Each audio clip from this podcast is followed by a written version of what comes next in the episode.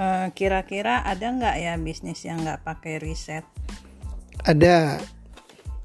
Tapi ya kayak banyak tapi ya gitu.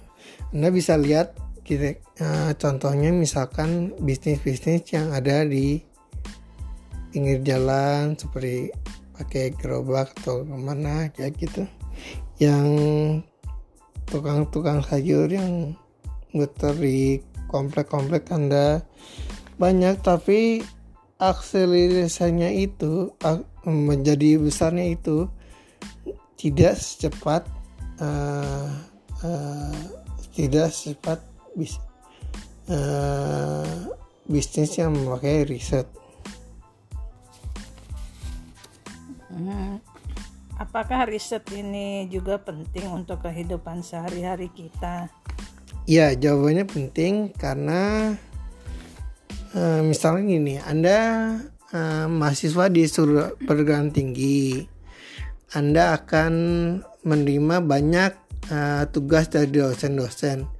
Adalah penting untuk tanda kutip meriset dosen-dosen itu preferensi dari dosen-dosen tersebut apa yang mereka suka dan mereka tidak suka. Contohnya dosen X itu suka dengan jawaban yang panjang-panjang. Sedangkan dosen Y itu eh, senangnya itu eh, jawaban yang ringkas dan padat. Itu baru satu contoh.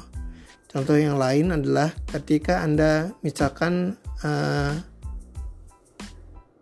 dalam tanda kutip eh, misalnya saja ya menganalisa calon jodoh Anda kan Anda harus lihat bagaimana orang tuanya, bagaimana pekerjaannya, eh, bagaimana dia bertingkah laku di dalam keluarganya dan segala macam dan segala macam.